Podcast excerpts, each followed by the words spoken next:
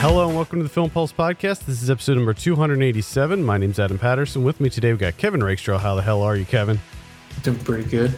Yourself? Nice. I'm doing all right. I can't Yes. complain. Good. Come on. I can't complain.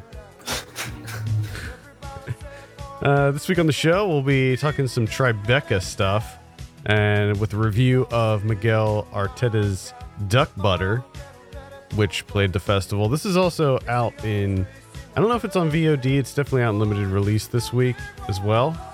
Uh, we're going to be talking about some of what been watching on the watch list, including uh, a bunch of stuff I saw at Tribeca. I'm going to cover that, as well as my thoughts on the new Avengers movie, Infinity War. So stay tuned for that. And we'll be previewing some new releases in theaters, VOD, and Blu ray. How about that? Yeah. Yeah. Welcome back. We took a week off last week because there was really nothing, nothing going on. I was deep into Tribeca at that point, and there just really weren't too many movies released last week. So took took the week off. Good to be back. A little bit of housekeeping news here. Our latest Film Pulse Selects title is now available. It is a short film called Hello Nostrand about this uh, this man's love for Nostrand Avenue in New York. So check that out. That is now available. Just go to filmpulseselects.com or you can just go to the regular site at filmpulse.net and you can see it there. It'll be on the homepage for your viewing pleasure. Uh, also, there will not be a Ryan watches a movie this week due to Ryan's Ryan's having some health issues, nothing major from what I hear, but he's not able to record this week, but hopefully next week. Hopefully. It's been a hopefully while. next week. It ha- it has been a while. He's he hasn't been well. He's he's not like very sick or anything like that, but nothing to be alarmed about. But Okay. Right. as far as I know, but you know Ryan, it's like you you're never really sure what's going on. It doesn't give you full answers. No, not really. If, if he if he answers you at all, I most of the time most of the time when I send him messages, I just don't hear a reply or like I get a reply like four days later. Yes, that that does happen often. So if you if you have the time, you can send him a tweet at my legs don't work and wish him uh, a speedy recovery from his ailments. Let's uh, dive into our review this week. Duck butter. Just saying it is it makes me feel gross. Duck butter. It just sounds gross, right? It's just like not not even knowing what duck butter is. It just sounds like something that would be gross. It does, yeah. So this is written and directed by Miguel Arteta. Alia Shawkat also uh, co-wrote this. I have a synopsis here. Two women who are dissatisfied with the dishonesty they see in dating and relationships decide to make a pact and to spend 24 hours together hoping to find a new way to create intimacy. What that doesn't what the, that IMDb synopsis leaves out is that part of the pact is also them agreeing to have sex every hour on the hour for that 24 hours. Correct. So this stars Alia Shawkat and uh, Laia Costa. Laia Costa. Uh, Mae Whitman is in there, so you have two Arrested Development alums in there. Got the Duplass brothers making a little cameo along with Kumail Nanjiani and Kate Berlant. Kevin, what do you think of Duck Butter? Um, this is one of those instances where kind of like reading a little bit about like the behind the scenes of like how they made this movie and what went into it is far more interesting than the actual final product. So what I've what I have heard through I guess this was through a, a Q&A after the Tribeca screening is that the 24 hour section in this movie uh, they actually filmed for 24 hours. And then, Ah. like halfway through, they switched out the crew, but you know the the principal players and the director and stuff they filmed for that entire chunk from Interesting. beginning to end, which apparently took 27 hours. That's very Yeah. interesting. And all the dialogue was improvised. I I kind of got the sense Which- that a lot of it was improvised.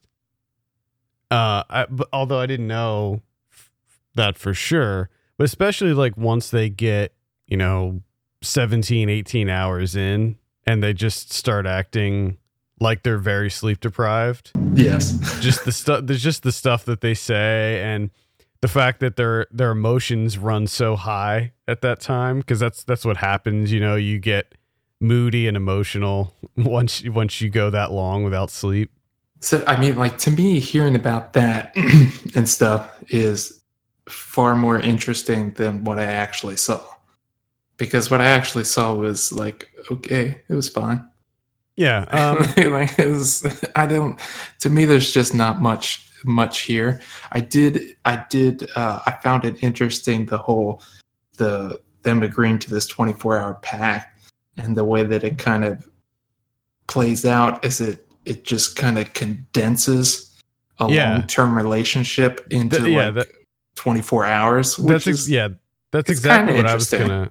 I was I was gonna bring that up exactly where this. It's funny because it's they they are spending 24 hours together, and what they go through is that of like a full on relationship. Like they have ups and downs and peaks and valleys, and they get in fights and then they make up, and it's like it's an entire relationship condensed into one yeah. full day. But at the same time, once you kind of realize that that that's what's what's happening, that's what they're doing, it it just kind of hits a lot of the main or like familiar points in a relationship.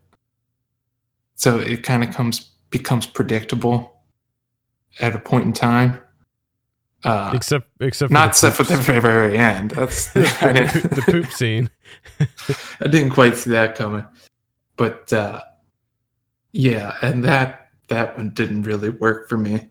And one of the main things that I had, and this is just a small nitpick, but like bare hands, the poop, right? Yeah, And at no point in time afterwards did she wash her hands. And she just left. So she's just like out and about with shit all over her hands, getting it all over her bike handle bars. everything she touches gets contaminated. If she goes to her pocket, it's now there's shit inside of her shorts pockets. Like it's everywhere.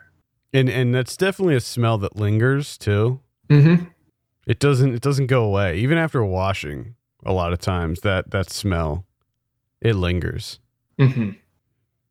So yeah, I don't know what the situation is with that. she stink palmed herself. oh gosh. Uh, I liked the movie. I uh, completely agree with you that other than the this, it's sort of an interesting experiment. Uh, it, it doesn't really go beyond that. It, it's there's a few interesting conversations to be had, and some of the conflicts that the characters have with one another. You know, they they were they were good. They were interesting, but yeah, there's just there's not a whole lot here other than some great performances. I would say that Alia Shawkat and Laia Costa did a fantastic job, and actually, Alia Shawkat won the uh, she won Best Actress at Tribeca just this weekend for the, for her performance in this. Okay. So she's great in it. She is good at yeah.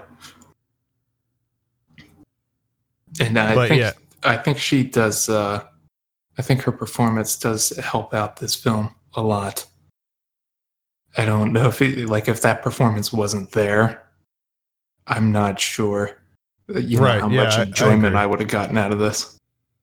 I would say that this movie's like blue is the warmest color, but condensed down into a much more manageable one hour and 30 minutes. Like, it, Yeah. it pretty, it pretty much han- handles a lot of the same stuff that that movie does. But for me, this was actually slightly more entertaining.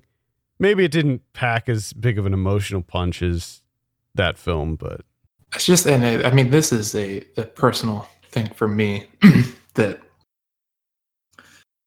didn't quite work out for me is the that uh, that caveat of the pact where they have sex every hour on the hour. like so obviously the film is interrupted constantly by them having sex and just I don't it, like sex in movies for me. I'm just Doesn't do it for you. I just I'm just it's just like nothing happening on the screen for me. like it's not like I don't you gain nothing from it. Like it I don't know. Like to me it's just pointless. So for me it was just like every so often that would just, you know, a stretch of pointlessness. And I'm just like, okay, we're gonna take the sex break and we'll come back. I mean, I did enjoy the the towards the end when she's like that part of the relationship is kind of taken condensed down where she's like, we haven't had sex for two and a half hours. yeah.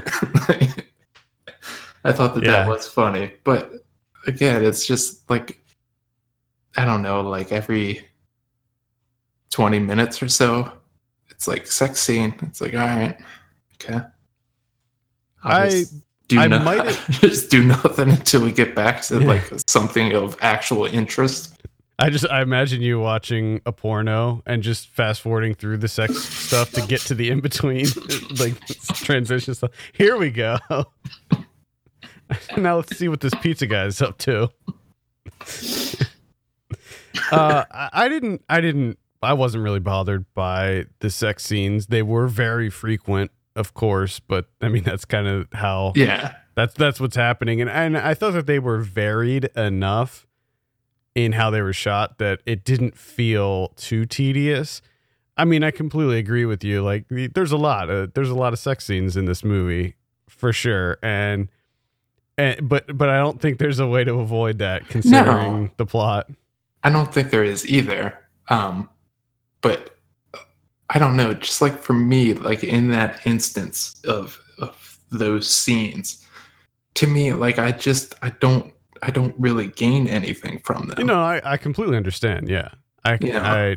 I I completely understand. I mean, usually a in a lot of movies, a sex scene is helps develop the relationship between two characters. You know, like it it shows like the strength and bond between two characters. Whereas in this movie, you already have. I mean, after like the first three, you're like, okay, they're I get it. Like they're they're in this part of the relationship. But then again, at least they don't show all twenty some that they that they have. That's true. I mean, yeah, I guess I guess technically speaking, they didn't show all of them, which is nice. And I don't know like That would have as just far as a bit tedious after a while. I don't know like what their parameters were for like saying okay, we have achieved number 13 or 14 like it I, I don't know if they set rules as to okay, this constitutes us having sex, but this is this is not really it. This is like kind of halfway cuz they they mix it up. They do all kinds of stuff. And I don't know if if one thing means that it's a full-on success with the sex. Yeah, it's just to me, it it ends up playing as like filler. Yeah, I mean, it, I would say yes. Several after, like I said, after like maybe three or four, after three or two, after two times, it does. Yeah, it starts to feel a little bit like filler, a little bit, except for like maybe after they have a one of their big arguments and then make up, then then maybe that is more understandable. yeah. I don't know. There's a lot of sex scenes in this movie. Let's just put it that way. But yeah, overall, I I thought it was fine. I didn't I didn't dislike it. Uh, it, there were some funny parts. I laughed quite a few times. If you asked me what those specific parts were, I wouldn't be able to tell you. But I, I do I do remember laughing. They happen. They happen.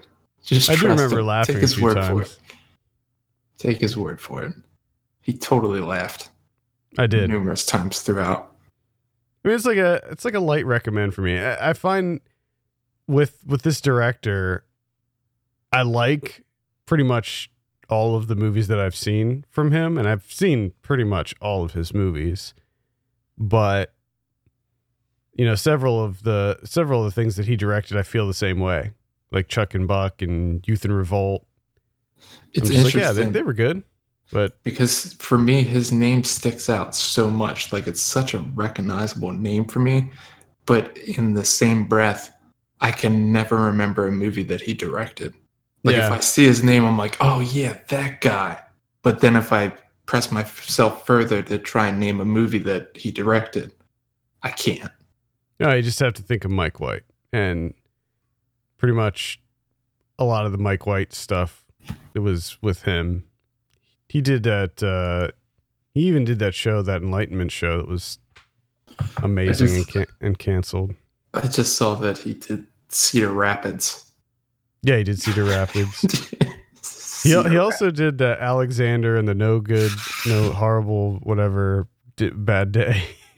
he did that too, which was a little bit of a departure from his Yeah. other stuff.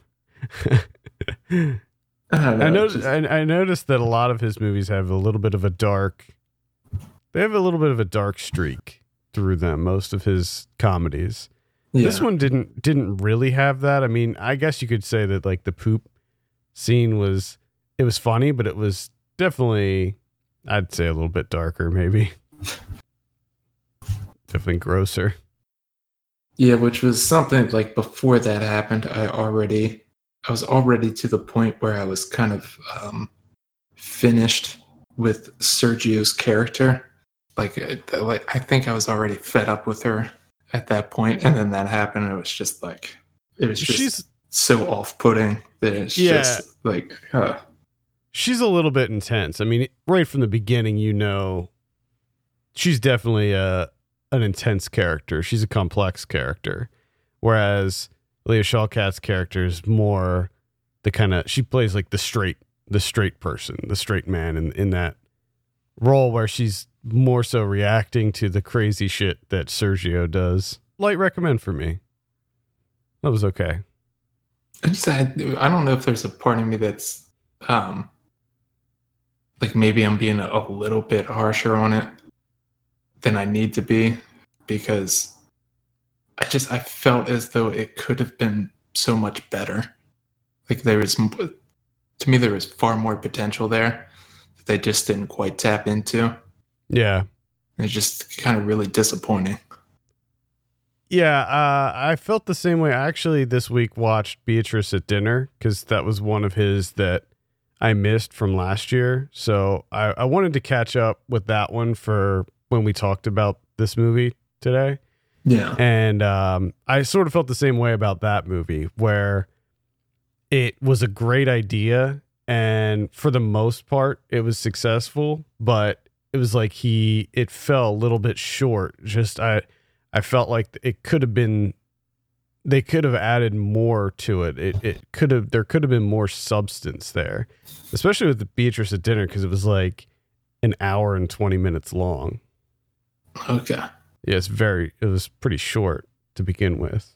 I think I think I just remembered, which also points to something because it happens early on. But the funniest thing in Duck Butter for me was uh, her working on the Duplass brothers movie with the onion rings. Oh yeah, Her insistence of working with these onion rings. oh god. And then they fire her. They did. All right, so that's Duck Butter. Any final thoughts on this one before we give it a score? No, Okay. Uh, let's see. I will give this one a six out of ten. I give it a five. There you have it. This is playing now in limited release. Let's talk about someone we're watching. Uh, I think I will get Avengers: Infinity War out of the way Oh, now, boy. since that's that's the big one, and and then we can talk about some other stuff. So this is the uh, the big culminating movie. This is the big one, directed by Joe and Anthony Russo. Ten years they've been at this. Marvel, Marvel Studios. They've been around for 10 years. Can you believe that? It's like 19 movies or something. You say that, like it kind of like you seem surprised, but it feels as though they've been around forever. I don't know. It just doesn't feel like it's been that long to me. So this is the big one. I thought it was all right. I'll get that out of the way.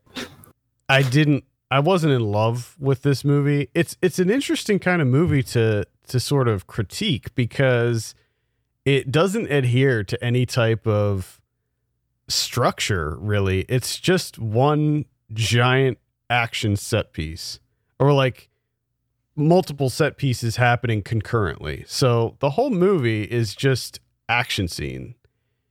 It just goes from one action scene to the next action scene. There's no there's no like wor- world further world building or character development really in any way. It's just straight up action. Now, normally I'd probably have a problem with that, but the just the simple fact that they have been planting the seeds for this and developing this story in the other Marvel movies up until this point, I don't really have a problem with that. Uh, but just the fact that, and I've complained about this before, where Marvel likes to make movies that are sort of like the carrot on the stick type things, where they're like, oh, well, yeah, but you know, you, you just saw this, but just wait till this comes up. You know, like everything is leading to the next thing.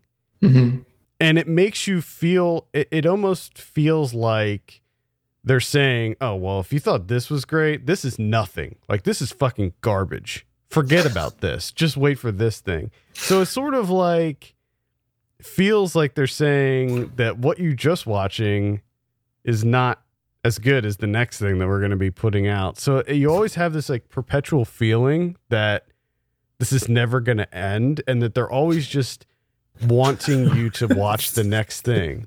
It's called Infinity War, so. And it's like, uh, how many phases do they have to this? Because I don't think they're gonna stop ever. I think it's just. Gonna I don't know. Going. This so this is the end of phase 3, I think. So they haven't announced the phase 4 lineup. So I think like technically they're still in phase 3 and I think maybe even the next Avengers cuz the next Avengers is going to be coming out a, a year from now. Oh because my they God. shot both they shot both of them at the same time so i think maybe after the next avengers that'll be the end of phase three because i'm pretty sure there was actually just an interview with uh what's his name? Kevin Fe- feige? Is that the guy's name? The marvel guy uh who said that in a year they'll be announcing phase four. Okay. so anyway, this is the this is the big Thanos uh conflict here. And we have pretty much all of the main Marvel Cinematic Universe characters. You have your Doctor Stranges and your Iron Mans and your Captain Americas and even the Guardians of the Galaxy are in in, in this one, which is really cool because a lot of these characters are interacting for the first time in this movie. So you get to see you know Tony Stark interacting with um, with Star Lord, you know, and Chris Pratt's character, and it makes for some really interesting action sequences. But really, that's all that's going on here. There's a big, you saw it in the trailer, so I'm not giving anything away, but there's like a big battle th- that occurs in Wakanda. So you have a little bit more of the uh, the whole Wakanda story uh, developing, but you know, for the most part, it's uh, it's decent. I I thought a lot of the action was good. I thought that the CG was egregious to say the least. Um, there's one bad guy character, like one of Thanos's henchmen, uh, and she is entirely CG. Like they made her completely CG, and yet she's just a person with with they they could have done it with just made a per, put makeup on a person but they Okay. made her entirely CG. She looks like a human. She just has like her skin is just a different color, So it's and just and, kind of and, like and yet some name? for some reason they made her fully CG. But isn't that what uh, Zoe Saldana? the Yeah, isn't she just like green? Like, couldn't they Yeah. just do the same thing? Exactly. Yeah, they could. In fact, Zoe Saldana's makeup is more complicated and intricate because she has these like sort of silver like markings on her face. So her her makeup is more complex, and yet this this woman they just make her fully CG and it looks so bad. Like you know, it's one thing to have the Hulk be CG. Like obviously the Hulk's going to be CG, Yeah. You can't do much with that. But she's just and she wasn't like huge or anything. She wasn't like a giant. They just straight up made her CG, and it was it was bad looking. Like it didn't look good. So I would say that overuse of CG was a problem for me in this movie. But other than that, I did have fun with it. I had a good time with it. You know, I would probably give this if I were to score it, I would give it like a six or six and a half. You know, Okay. some, something like that Yeah. and, and just it just does it irks me you know a lot of people right now are complaining about the ending and it did the ending did sort of irk me where it's it's a complete it's a complete non-ending i'm not gonna say what happens or anything like that but it it it doesn't it's like one of these deals where it just ends in like the middle of a scene sort of Gotcha. so there's like absolutely no resolution or anything like that. And, you know, whatever. And a lot, a lot of people, I don't know if people are, I haven't read too much about this as far as like spoiler talk. Um, but I'm sure that people are complaining about the various, because people die in this characters, characters are dead. And I'm sure that people are complaining about that. But I also wouldn't be so sure that some of these characters are gone completely. I have a feeling Yeah. that a lot of them are going to be back. Yeah. So anyway, Avengers Infinity War, light recommend. Uh I mean it, already killed it at the box office. I think a 250 million dollar opening. I think it's that's maybe tied for first place opening weekend of all time, so it's obviously destroying. Uh, I saw Martin Scorsese's The King of Comedy from 1982. Yeah, a little classic De Niro. Yeah. De Niro in a comedy role beside Jerry Lewis. Uh, this is this is currently playing on Amazon Prime. If you have Amazon Prime, I do. I found it on there. Cue it up. You can watch it. Um, it's okay.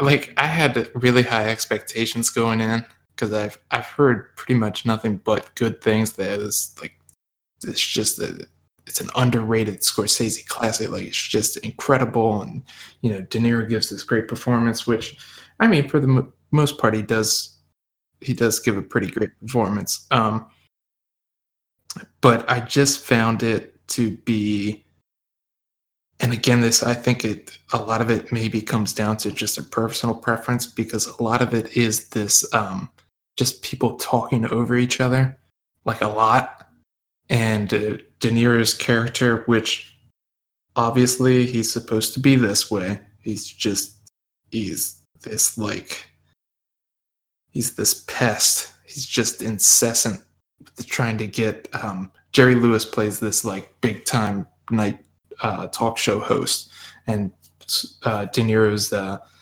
an aspiring comic, and he wants to get on his show, and but he doesn't really do stand up comedy anywhere.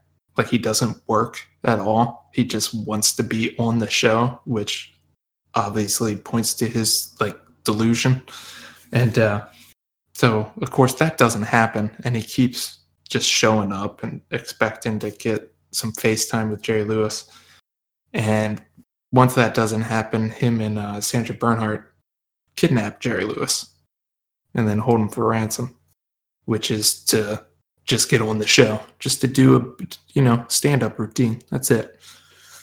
Um, but as great as some of the the the pieces are to this, a decent amount of it is just De Niro just not shutting the fuck up Hmm. and it's i'm sure it, obviously people love it and it, again it could just be me and i'm sure it is but after a while it's just really fucking annoying Hmm. because it's either him not shutting the fuck up or him and various other people all talking at once and not shutting the fuck up which i can't stand i hate it but even considering that it's still pretty good it's definitely worth a look All right. That's the king of comedy. I actually never saw that, so definitely on my list of shame to be sure. So I'll um we'll still go back and forth, but my next set of movies, in fact, all the rest of the movies that I'm going to talk about, uh, were screening at Tribeca. So these are all movies that uh, Tribeca ends today as we're recording this, um, and so these just keep a lookout for some of these. One one thing that I'll take away from Tribeca this year, not a great lineup. I was not really impressed with anything that I saw. Uh, some some stuff was decent, but one one thing that I will give it credit for is a lot of these movies had very interesting ideas, and they played with a lot of really interesting ideas. Um, the first one I'll mention is uh, seven stages to achieve eternal bliss by passing through the gateway chosen by the holy storch. Um, Yeah, that's the that's the title. is that you? That is the title. Seven stages to achieve eternal bliss by passing through the gateway chosen by the holy storch. Okay. It's uh, directed by Viv- uh, Vivieno uh, Cald- Caldinelli. And uh, the original title for this was Corpse Tub, which I thought was, I think Corpse Tub is a way better title. Yeah, it's usually that's. It seems like that's flipped around. It's usually like this. The, the movie starts out with that festival title and then gets whittled down to just a two yeah two word title. Corpse Tub is better. So this stars Kate Micucci and Sam Huntington uh, as this this young couple who move to LA and they get this they get this great deal on an apartment. It's like prime location, near public transportation, rent is super low. They think they they got it made. And the first night that they're there, somebody breaks in and kills themselves in the in their bathtub. And after they call the police, a detective comes to, you know, take the report and everything. And he's played by Dan Harmon, and he's he's fantastic in this. He's probably the funniest character in in the whole movie. He tells them that yeah, the apartment that they're in is actually the former home base, former headquarters of a suicide cult, and that members will from time to time break in and kill themselves in the bathtub, and that's just something that they have to deal with. and so, so right away, I mean, the premise is just rife for comedy. You know, like they have to, and, and so like they, Sam Huntington's character doesn't have a job yet, and Kate Micucci's character is she she's just starting out as a as a like a advertising like a designer for this advertising firm. So they don't really have any money saved up yet, so they can't afford to move to another place. So they just decide, well, we're just going to have to deal with it. So every couple of nights, somebody breaks in and kills themselves in their bathtub, and they have to call the police and deal with it. And the the leader of the cult, Storch, is played by Taika Waititi, and and he's he's hilarious in it as well. So, and then also all of the cult members, all the cultists, are played by pretty big comedic actors. You have like Brian Posehn and Maria Bamford, and uh, a bunch of other great people. Mark McKinney from Kids in the Hall Yes. plays one of the cultists. Uh, so you have these like goofy characters breaking in, doing their weird ritual, and then ending and then, and then self murdering, and it's a great idea, I think, but unfortunately, it's very poorly executed. On a lot of the comedy just didn't really land for me. It's very weird, as you might expect Mhm. but it's not hope so. really it's not really funny weird there's like a lot of these kind of there's like animated sequences and these kind of like dream sequences that are really trippy but none of it really meshes it just doesn't really come together and i thought that it really kind of fell apart by the end so you have like this couple and they're like they want they want to know what's going on so they they start to research the cult and they start reading the teachings of the holy storch and they actually start using his teachings and they discover like their lives are better. They're like their lives are getting better because of his teachings. So they sort of start following him and then and then they start helping the uh the people you know make their way into eternal bliss. So I don't know. It was all right, but it it really wasn't great. But man, what a great idea. like I love the premise. I really do. But I just didn't think it I didn't think they stuck the landing. Mm. So, eh, I could see this ending up on Shudder, Netflix for sure. Yeah. Oh, it sounds like a definitely sounds like an interesting watch. It, it has its moments. I mean, it, it it's not all bad. It's there's there are a lot of funny moments. Like I said, Dan Harmon is especially funny as the detective Cartwright because he's trying to he has a script for this cop movie that he's trying to sell, and he's just so desperate for people to read it and accept it. he's really funny in it. But. I have one that's not. Uh, it's definitely not fun. It's a documented Chinese documentary called Behemoth. This is from 2015, uh, directed by Liang Chao, which is currently playing on Mubi. I'm not sure how many days are left. Let's say like 16 days, maybe. I don't right. know. Pulled that number out of my ass, but it seems right. Um, this is fairly straightforward. There's not a lot of uh, interaction from the from the filmmaker with with the subject, and the subject is uh, the workers of a, a coal mine. So it's really just camera on people working within this coal mine, um, various different jobs, you know.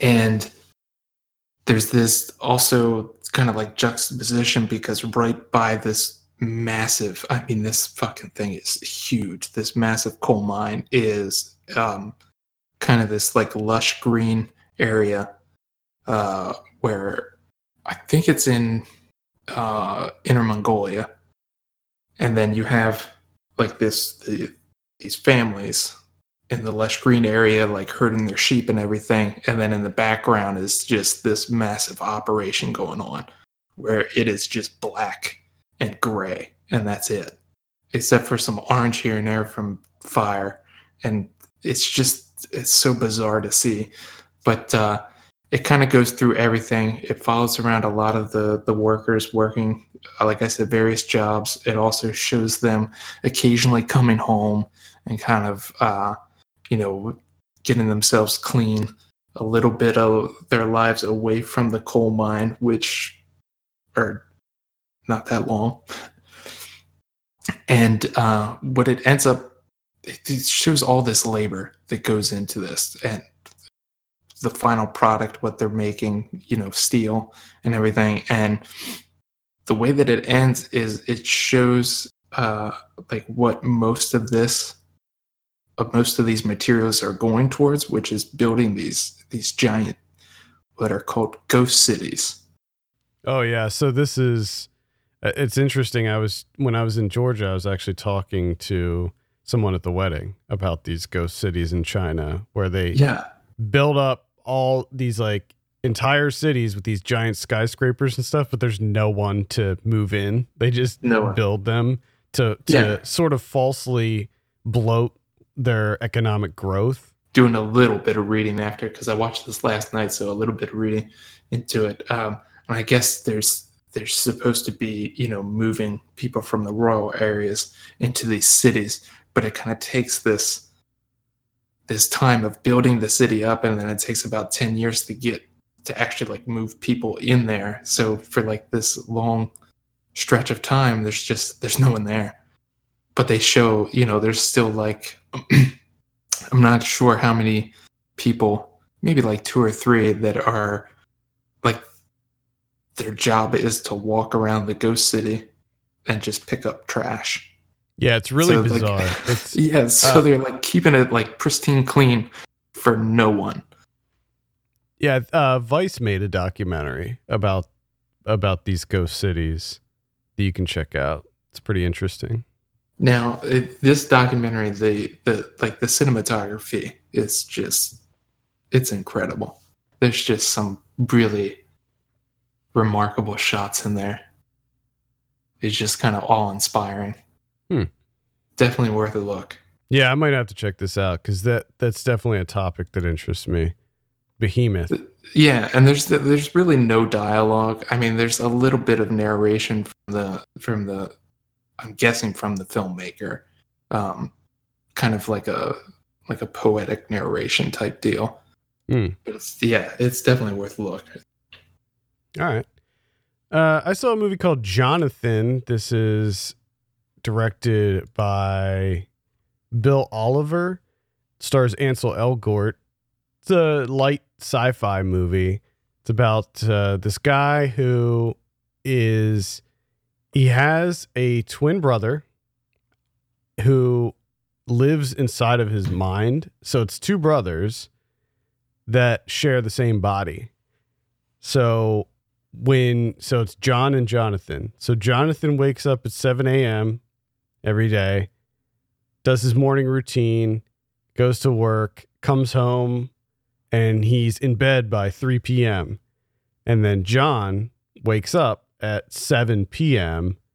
and does his evening routine, goes to his job, and then he's in bed by um, 4 a.m. Or no, sorry, 3 a.m. So that Jonathan can wake up at 7. Gotcha. Again, interesting premise.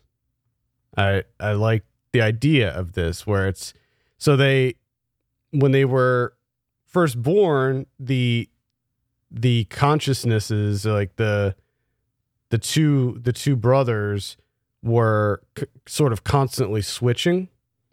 So they their doctors devised a, a way to their doctors played by patricia clarkson and she devised this device that sort of attaches to the like the back of their ear um, or the back of their head behind their ear. And what it does is it, it connects to their brain and it sort of switches them. So that's why you have this very sort of regimented schedule of when when they switch when their minds switch. And really interesting idea just how they each have their own separate lives. They they have separate beds. And obviously they live in the same apartment but their lives are pretty separate and they they both live very lonely lives especially john who is he's only up during the night so he never gets to see the daylight ever Yeah. and he has a job as a security guard where so he works alone and he's just a very lonely person and he his personality is very different than Jonathan's he sort of craves social interaction and he wants to be around other people and he actually gets a girlfriend and that causes a, a rift between the two of them and causes a lot of problems and things sort of escalate from there. And it, it goes to some really interesting places. It, it started losing me at, at one point.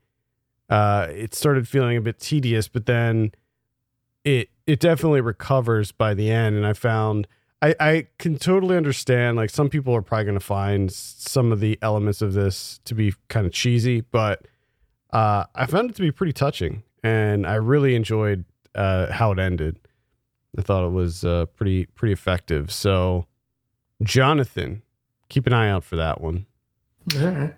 very light sci-fi I'll let you go with the with your uh, with your Tribeccas. Another one? Okay. Uh let's see. I will choose Braid. So Braid is a psychological horror movie directed by Mitzi Peirone. Uh, it's about these these two girls who are drug dealers and they're they're on the lam because they had this this they got this massive amount of drugs and they were going to offload it for like 90 grand and the cops raided their apartment. So they had to go on the run and they owed all this money to this drug dealer guy. So they're like, shit, how can we get it? Oh, I know. they have this childhood friend who is insanely wealthy, and she lives in this like giant estate, huge house, and so they decide to go try to get the money from her. They know that there's a safe somewhere in the house, and they're going to try to steal the money. The problem is this girl is severely mentally deranged. And she insists that when you enter the house that you play this game with her. It's sort of like uh like doctor like you're playing this twisted game of doctor where the girl plays the mom and then one of the one of the drug dealers is the daughter and then the other one is the doctor. And they're sort of forced into these this like role play scenario that gets very twisted very dark very violent and it sort of turns into this very surreal almost drug trip movie because at one point they take a bunch of drugs and it gets very bizarre. There's a lot of really interesting twists that happen. The cinematography in this movie is fantastic. Same with the uh, production design. Like the the whole like estate that the movie takes place in is awesome and I think that the the cinematography, I'm gonna, I'm gonna look up who does it just because I want to give them credit. Uh, Todd Benazzi, uh, he did uh, the Strange ones. He was the cinematographer on that one. Okay. It was uh, it was great, and the at one point when they after they take the drugs, everything sort of turns different colors. So everything is like like all the trees and their hair and like everything is like bright pink and purple and it just looks awesome. This movie looks gorgeous. Yeah, um, I'm looking at one like uh film still here and it kind of reminds me of oh, I can't think of that uh that horror movie that used by the guy that did Pontypool. Hellions. Is that what it was oh, called? yeah. Yeah, yeah, yeah. It kind of like it kind of has that look to it. Yeah, it's it's pretty awesome. Um, the the film itself uh, is decent. It goes to some really it, it goes to some places that I definitely didn't expect. Um, especially by the end. I, I could see the ending maybe losing some people, but I thought it was pretty crazy and uh, I enjoyed it. So Braid is definitely one one to look for. It's it's definitely out there. I saw Cargo. This is going to be on Netflix. This is uh, the only, at least as of when I saw them, this was the only one that's that's actually a Netflix original. I don't know if Netflix is going to pick up any of the others, uh, but this one was a Netflix original. It's a, it's a zombie movie that takes place in the Australian outback, and it stars Martin Freeman. Uh, the so the hook of this one is that Martin Freeman is the father of an infant daughter and he gets bitten. So he gets infected. And he has about 48 hours to try to get his daughter to safety, you know, before he turns. So the whole film is just him traveling the outback, trying to find somebody that can take in his daughter and keep her safe, and then getting away you know, or ending his own life before he turns. Mm-hmm. I wasn't entirely sold on this one, but it it it goes to some really interesting places, and it's not your typical zombie movie. There's certainly scenes of peril involving zombies, but for the most part, it is is more like a thriller since it's such a race against the clock but there's also a lot of of dramatic moments in it too. And it it definitely packs an emotional punch. I i will say that. I was i was surprised at how this movie made me feel um, just because of his relationship with his daughter and just his unwavering dedication to to protecting her. And then at one point he sort of befriends this uh, aboriginal girl and she she sort of helps him along the way and the two of them develop this friendship and it's uh it's a pretty powerful movie I, I, will say i was i was very surprised with this one so i would i would recommend checking out Cargo. It's going to be on Netflix, I think May 18th, I want to say. So you can give it a look uh, when it comes out then. Let's see, I'll pick one more. The one I'll pick at random is um, this this uh, French Canadian movie called Slut in a Good Way. Uh, this one is a black and white coming of age comedy. It feels like it, it actually feels very reminiscent of um, Ladybird in a lot of ways, where it's this this girl who she has a a boyfriend and she has this sort of budding sexuality, but as it turns out, her boyfriend is gay, and he, when he tells her, she's just sort of it just breaks her for a while, and she's she doesn't know what to do, and she's just very upset. And then her and her two friends get a job. They get part time jobs at this toy store, and this toy store is like nothing but hot young guys and she decides she's going to get back on the horse she's going to go on the rebound and have some sexual encounters and she ends up sleeping with the entire staff the entire male staff of this toy store. And it it goes to some interesting places. It's a very it's it's weird in that and i don't know if it's like just this movie or if there is definitely um a difference between young people here and young people in uh I think it is in Quebec.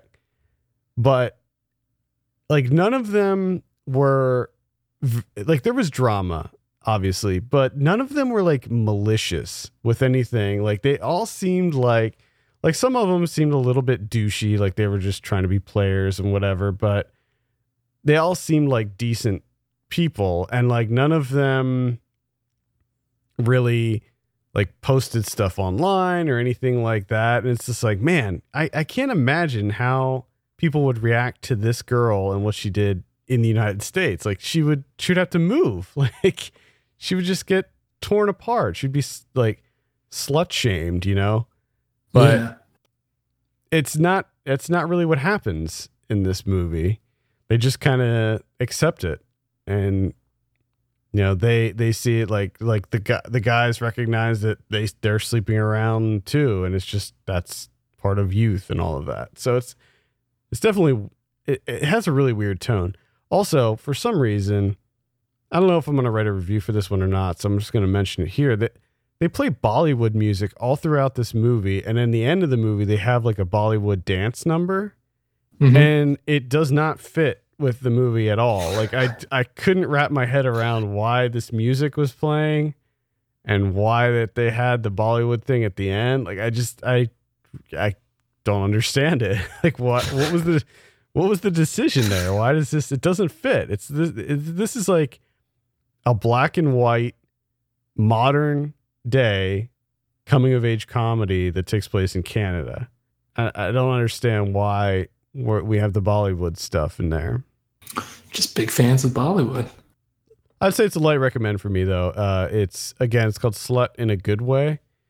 Uh, keep a keep a lookout for that. I'm sure somebody will pick that up.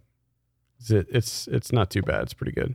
Uh, so you're watching Wild Wild Country. How far are you Mhm. into it? I think I'm like uh kind of pacing them out. I think I'm into uh, like mid mid fourth episode. So uh pretty uh pretty fucking interesting. Yeah, There's there's some things about it that I'm kind of disappointed in with the the the filmmakers. They kind of just gloss over stuff, which I, I don't I understand like how kind of how they're they're structuring it, like to to tell this story, but at the same time there's there's some nice chunks of stuff that just completely leaves you in the dark, which just seems kind of to me seems like a missed opportunity. well, yeah, and just kind of like incompetence. Or it's just like I I know that you're probably like leaving that chunk out because it alludes to too much. Right. Yeah. You know what I mean?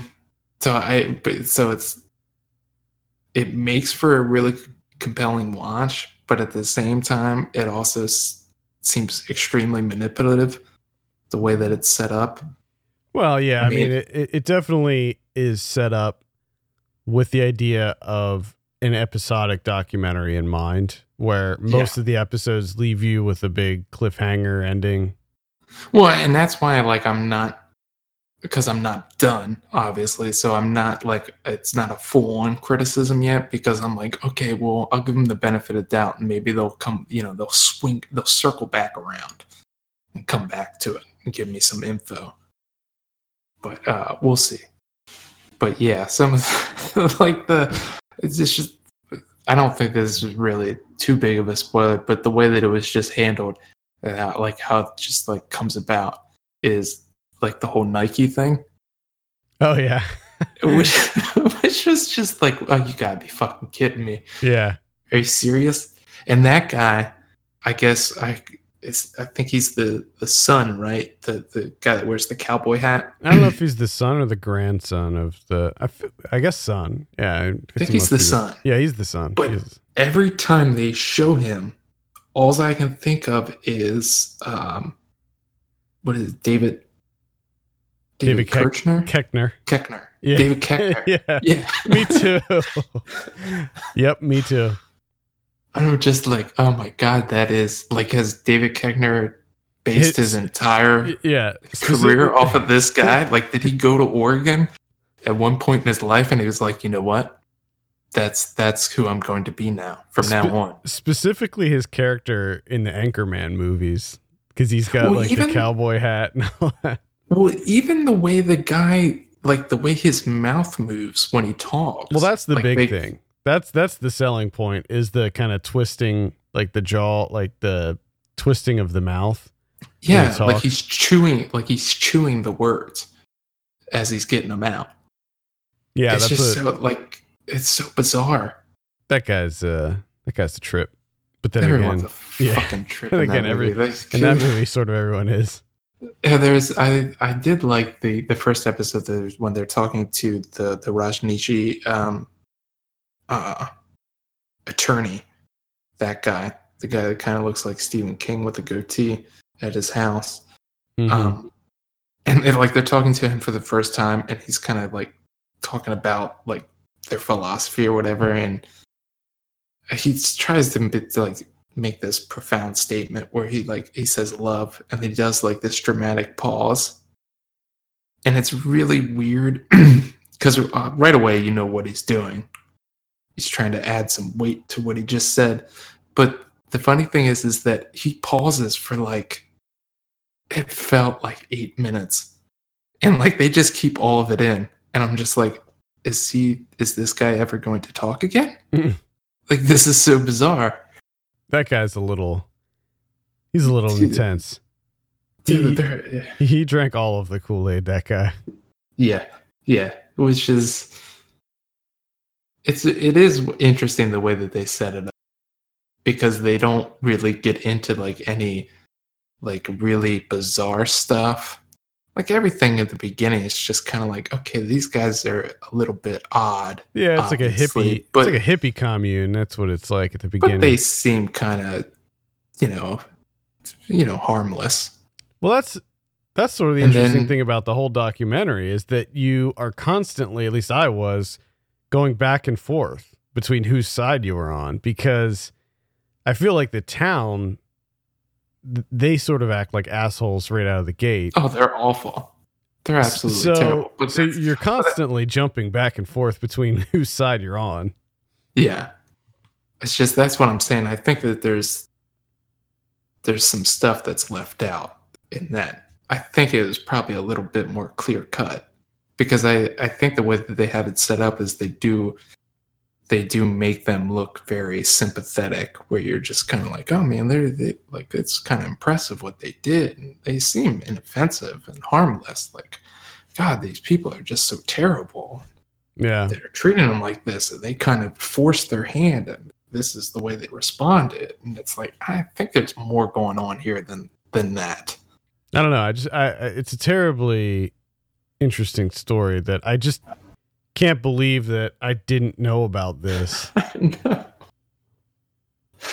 especially just all the stuff in it. Like like at first you're just like, okay, I can I can maybe see not knowing about this because it's kind of you know it's Oregon, it's kind of small. But then like it keeps escalating, and it's just like, okay, okay, like no, this should have de- I should have definitely known about this before 34 years old. Yeah, I mean, plus like it was all over the news. You know, like Johnny Carson's doing bits about it, and it's on inter like everybody's talking about this. It was on nat. It was like a national news thing for like weeks and weeks and maybe even years that they were talking about this, and it's like, where where was I at? Why? uh, How did this somehow? Because you because you know about like other cults, right? Like there's Yeah. other cults that you know about. Oh, obviously, yeah, obviously, like you know, like the the Jonestown thing is a, a, diff, a different situation in why that was famous, but still, I guess I guess probably if people more, if people died, if if there was like a mass suicide or something, then then I'm sure we would know about it. yeah. I, I don't know. It's just it's really fascinating though. They're they're uh the Duplass brothers, their their next documentary is gonna be coming out very soon on Netflix. It's gonna be next month. It's another documentary series about like a like a like a bank heist or something. It looks really interesting. All right, all right.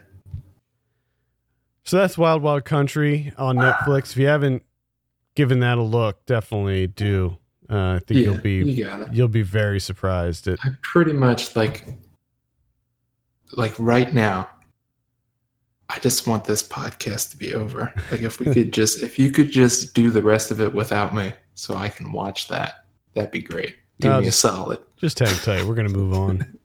All right. All right. Let's talk about what's coming up in theaters this week. Uh, we have Tully coming out Charlize Theron. hmm This is uh this is the new um Jason Reitman, Yeah. written by Diablo Cody. So No, There you go.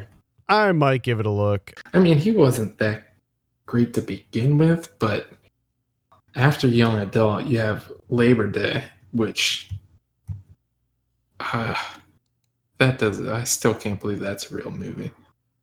And then the uh, that when men, women, and children, which is just supposed to be downright terrible.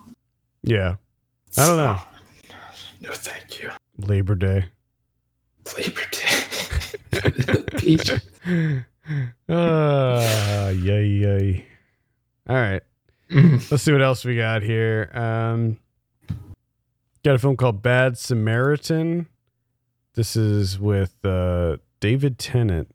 Not very familiar with this. Looks like some kind of thriller, maybe. Uh, we have RBG. This is the Ruth Bader Ginsburg documentary. Uh, I saw this at uh, Sundance. It's pretty good. If you're not familiar with uh, Ruth Bader Ginsburg, maybe check it out.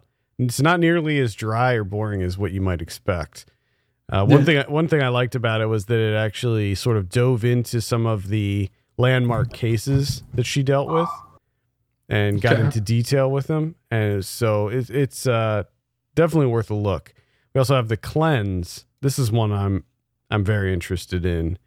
It's uh, written and directed by Bobby Miller, and it's a about uh, a guy who goes to this like spiritual retreat for for this cleanse and discovers that the um the toxins that are released from his body during this cleanse uh f- like form little monsters like in in the in the real world. Okay. so yeah i am interested in that. Seems Gotcha. very very very odd. Or maybe it's just one one specific monster? I don't know.